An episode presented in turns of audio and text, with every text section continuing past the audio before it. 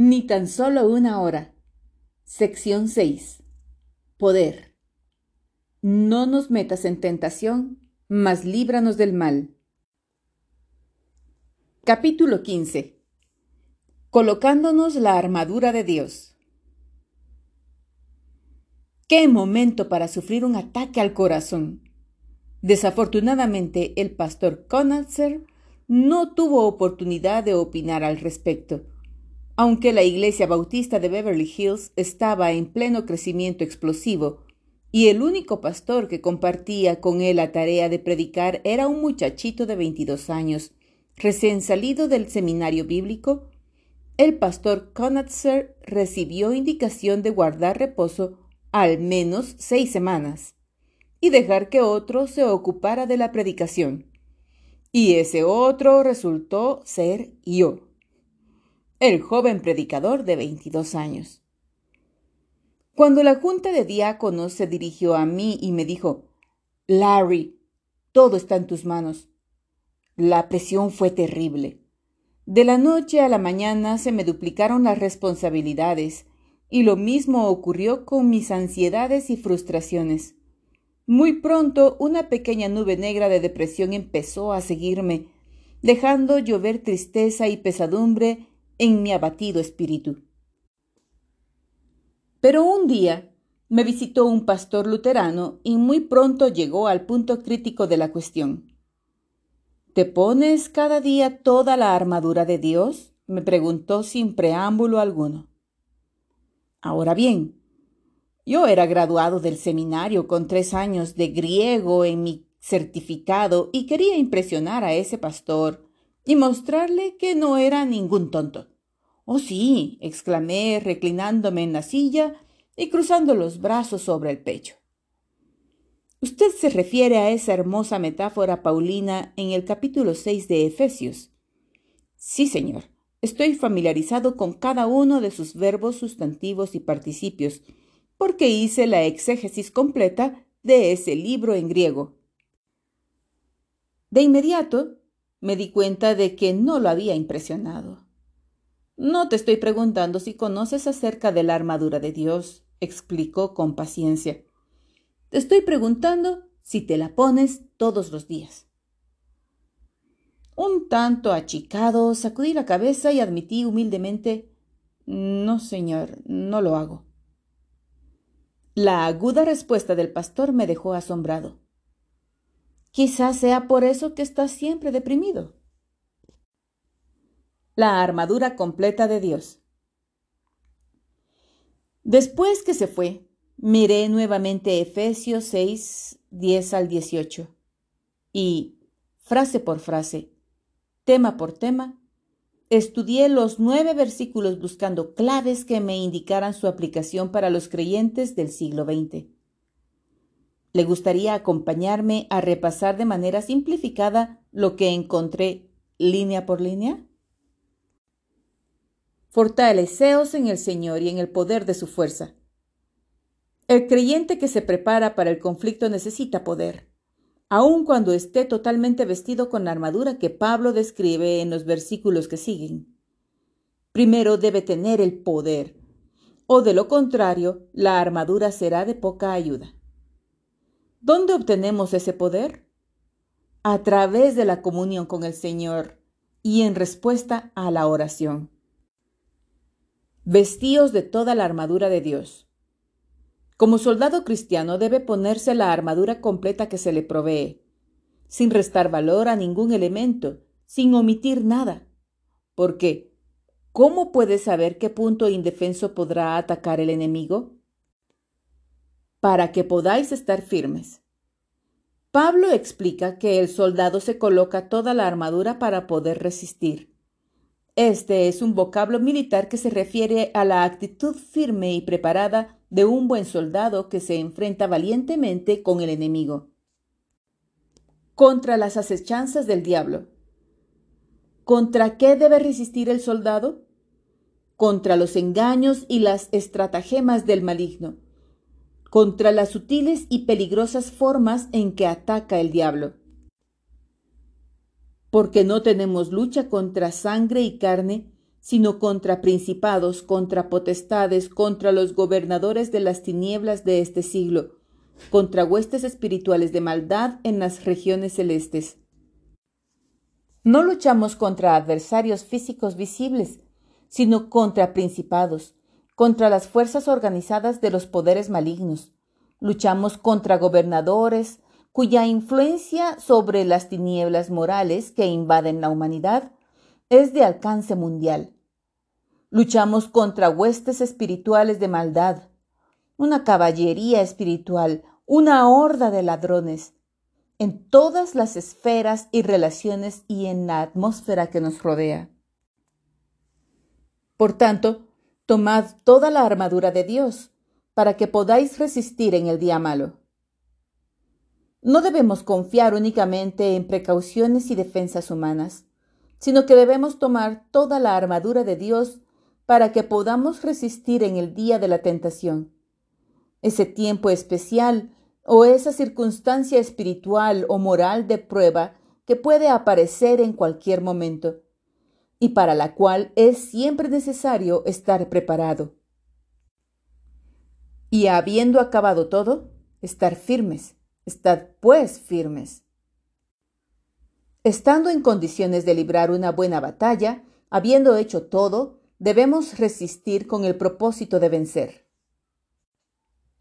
Ceñidos vuestros lomos con la verdad. Los lomos son esa parte del cuerpo que está entre las costillas y la cadera. El aparato digestivo, los órganos reproductores y los intestinos que eliminan los residuos están contenidos en este sector. La faja de cuero o prenda de protección que cubría los lomos del soldado romano era la parte primera y más necesaria de su armadura. No sólo servía para conservar la armadura en su lugar, sino para sostener la espada. Pablo enseña que nuestros lomos deben ser cubiertos con la verdad, la verdad interior, la autenticidad y la determinación de propósito. El salmista dijo, He aquí tú amas la verdad en lo íntimo, y en lo secreto me has hecho comprender sabiduría. Salmo 51, 6. Como creyente, debe estar saturado de la verdad de Dios. Debe ser una persona de total integridad y rectitud moral. Debe saber quién es Dios y quién es Dios en usted. Usted cubre sus lomos con verdad y reafirmando la verdad respecto de usted mismo y respecto de Dios, y luego actuando según esa verdad, en lugar de actuar según sus emociones. Y vestidos con la coraza de justicia. La coraza era una parte de la armadura que se usaba sobre el pecho. Los órganos vitales quedaban protegidos por la coraza.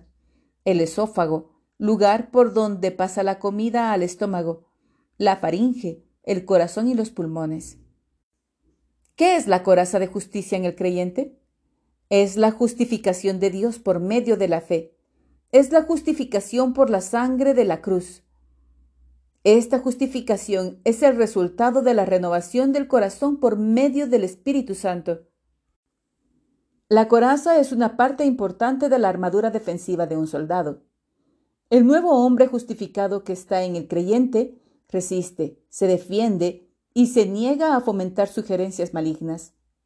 La coraza de justicia cuida con diligencia el corazón del creyente, porque del corazón nacen las decisiones de la vida.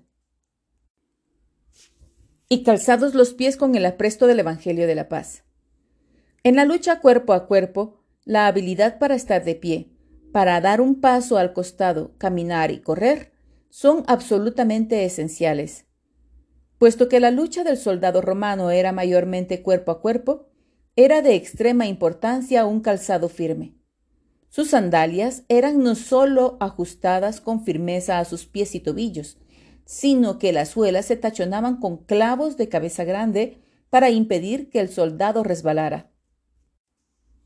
Como participante de una guerra espiritual, debemos calzarnos con la preparación, la disposición y capacitación la estabilidad que da el estar bien parado, que encontramos en el Evangelio de la paz.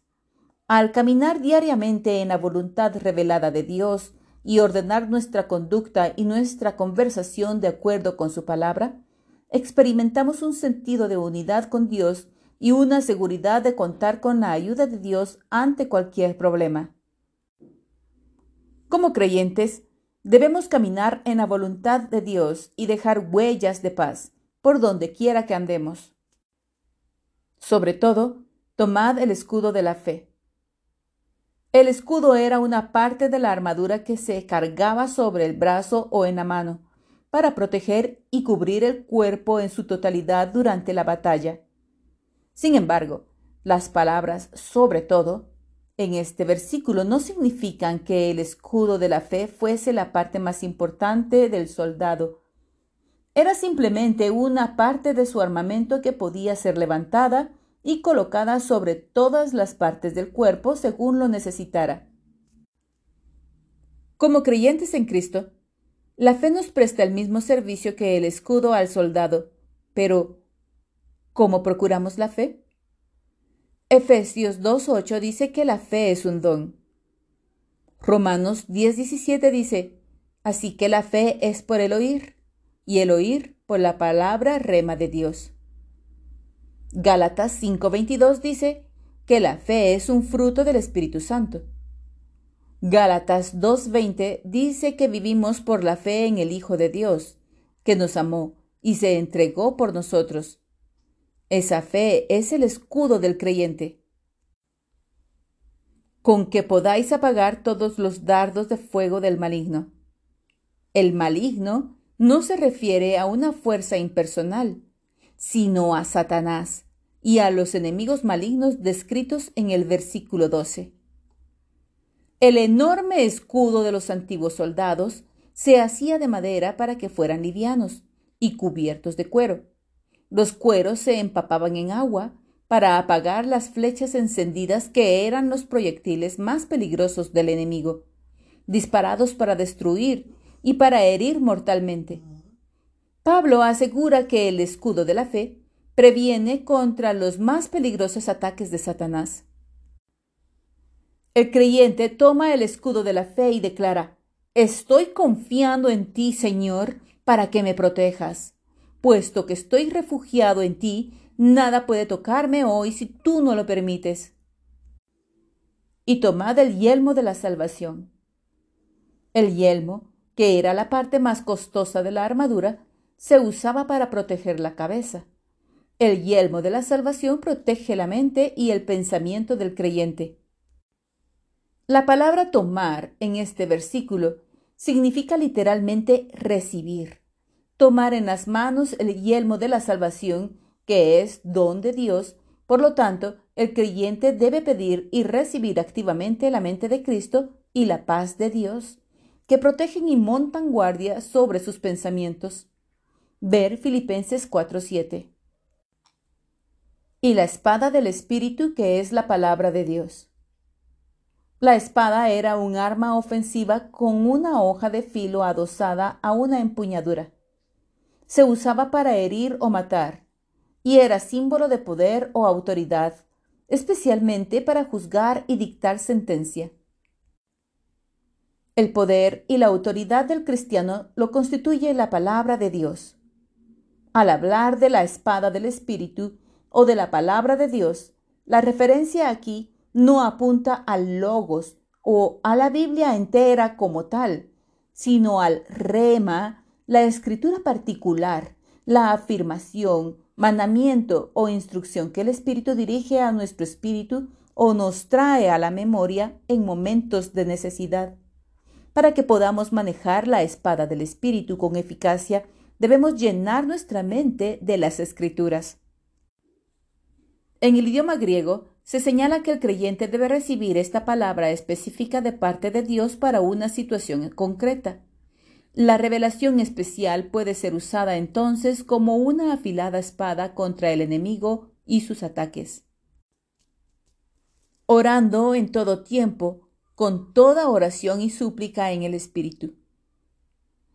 La última y poderosa pieza de la armadura de Dios es la oración en el Espíritu. Esto significa orar en y con el Espíritu en su lenguaje personal de oración, inspirado por el Espíritu Santo. Ver Hechos 2.4, Primera de Corintios 14.2, 4 y 15 y Judas 20. Al no orar con la mente sino con el Espíritu, es posible obedecer el mandamiento de Pablo de orar siempre. Efesios 6:18. La única manera en que se puede orar siempre o sin cesar, primera de Tesalonicenses 5:17, es orando con el Espíritu. La mente tiene limitaciones, nos obstaculiza para orar como debiéramos, pero el Espíritu, redimido por la sangre de Jesús y lleno del Espíritu Santo de Dios, no tiene limitaciones. Al orar, el Espíritu viene en su ayuda une sus fuertes ruegos a los suyos e intercede ante Dios por usted y por el bienestar de otros creyentes. Cuando el Espíritu Santo lo capacita a orar de acuerdo a la perfecta voluntad de Dios, sus súplicas llegan a la presencia de Dios. Romanos 8, 26 y 27. Piense en lo siguiente. Su espíritu tiene acceso a sus cuerdas vocales lo mismo que su mente. Por lo tanto, usted puede hacer voluntariamente una oración pronunciada en lenguas y nacida en su espíritu. Pasa de lado la mente, pasa por encima de la lengua y llega directamente a Dios. La respuesta de Dios a su oración puede ser entonces registrada por su mente, capacitándolo para orar con entendimiento. Primera de Corintios 14, 13 al 15. ¿Le ha pasado alguna vez estar rebuscando palabras consciente de la debilidad y las limitaciones de su propia mente mientras volcaba su corazón delante de Dios? ¿No ha estado alguna vez atrapado en situaciones tensas y urgentes en las que no había tiempo para apartarse a solas para orar? A mí me ha ocurrido. Por eso me resulta tan preciosa esta séptima parte de la armadura espiritual la puedo usar como un rayo láser para atravesar directamente el territorio del diablo, llegar hasta Dios y recibir una respuesta inmediata de parte de Él en mi mente. Puedo vivir en actitud constante de oración, independientemente de dónde esté o qué esté haciendo. Puedo orar en voz baja o en un susurro. Puedo orar solo o en medio de una multitud. Dios sabe. Dios oye y Dios responde. Así es como un creyente equipado con la armadura puede mantener una actitud de oración y orar constantemente en todo momento. Velando en ello. La expresión velando se refiere al cuidado que el creyente debe tener para no descuidar la oración, tan esencial como para alcanzar la victoria en conflictos espirituales. Con toda perseverancia y súplica por todos los santos. Ningún soldado debiera orar solo por sí mismo, sino también por todos sus camaradas, porque constituyen un solo ejército. El éxito de uno es el éxito de todos. Cuando Jesús nos indica que digamos, no nos dejes caer en tentación, nos está diciendo que pidamos que las fuerzas que escapan a nuestro control no nos pongan en dificultad. Nos está ordenando que velemos y oremos para no caer en tentación por nuestro propio descuido o desobediencia. La petición, líbranos del mal, va más allá del sentido de una prueba relacionada con nuestra inclinación al pecado introduce la súplica de ser librado del poder agresivo y potente del maligno, que busca influir, dominar y enseñorearse para luego hacernos desviar. Esta súplica implica mucho más que el mero pedido de superar el deseo de pecar. También debemos derrotar las poderosas fuerzas malignas que buscan obstaculizar y destruir el plan de Dios para nuestras vidas. Por lo tanto, en Efesios 6, 11 al 13, Pablo nos instruye que nos pongamos la armadura completa de Dios para que podamos resistir los ataques del maligno. ¿Cuál es la otra cara de la enseñanza? Que si no oramos, no nos dejes caer en la tentación, mas líbranos del mal. Si no nos ponemos la armadura completa de Dios, no podemos resistir los dardos del maligno, no podremos mantenernos en pie. En su carta a los romanos, Pablo vuelve a mencionar la armadura. Allí nos instruye a ponernos la armadura de luz y a vestirnos del Señor Jesucristo. Romanos 13, 12 al 14. La armadura que Pablo describe y le ordena al creyente que se ponga es en realidad el propio Señor Jesucristo. Jesús quiere ser nuestra defensa y revestirnos con su persona. Pero, ¿cómo puede un creyente colocarse la armadura que él o ella no puede ver, tocar o percibir? Por fe. Haciéndonos una representación visual de cada una de sus partes, nos ponemos la armadura al creer y confesar las promesas de Dios. Cada día, el creyente debiera orar Efesios 6, 14 al 17 y por fe colocarse la armadura completa de Dios, parte por parte. Tómese un tiempo para aprender cómo colocarse la armadura de luz, el Señor Jesucristo. Los lomos ceñidos con la verdad. Usted declara, Jesús es mi verdad. Esta es la promesa. Yo soy el camino, la verdad y la vida. Juan 14, 6. En lo secreto me has hecho comprender sabiduría. Salmo 51, 6. La coraza de justicia. Usted declara, Jesús, tú eres mi justicia. La promesa. Al que no conoció pecado, por nosotros lo hizo pecado, para que nosotros fuésemos hechos justicia de Dios en él. Segunda de Corintios 5:21. Y vosotros estáis completos en él. Colosenses 2:10. Los pies calzados con la preparación del Evangelio de la paz. Usted declara, Jesús, tú eres mi preparación la promesa. Todo lo puedo en Cristo que me fortalece. Filipenses 4:13.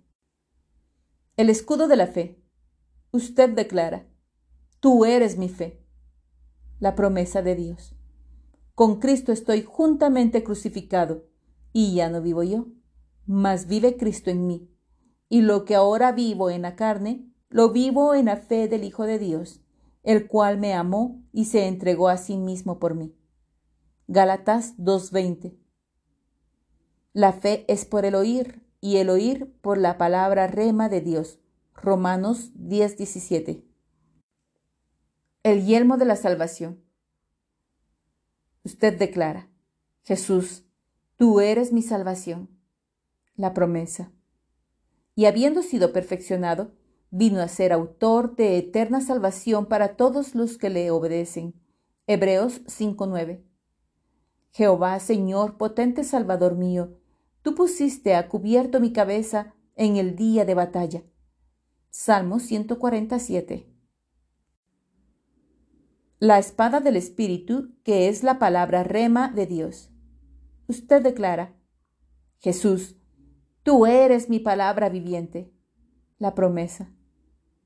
Las palabras rema que yo os he hablado son espíritu y son vida. Juan 6:63.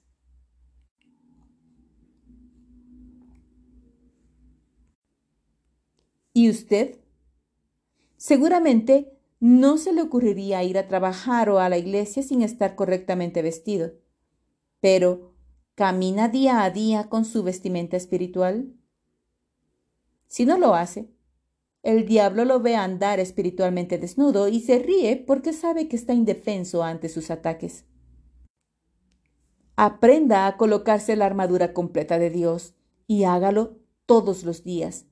Niéguese a dejar que Satanás obstaculice o impida los propósitos de Dios para su vida. ore construyendo un cerco de protección alrededor de sí mismo y de sus seres queridos. Eso es lo que vamos a aprender a continuación.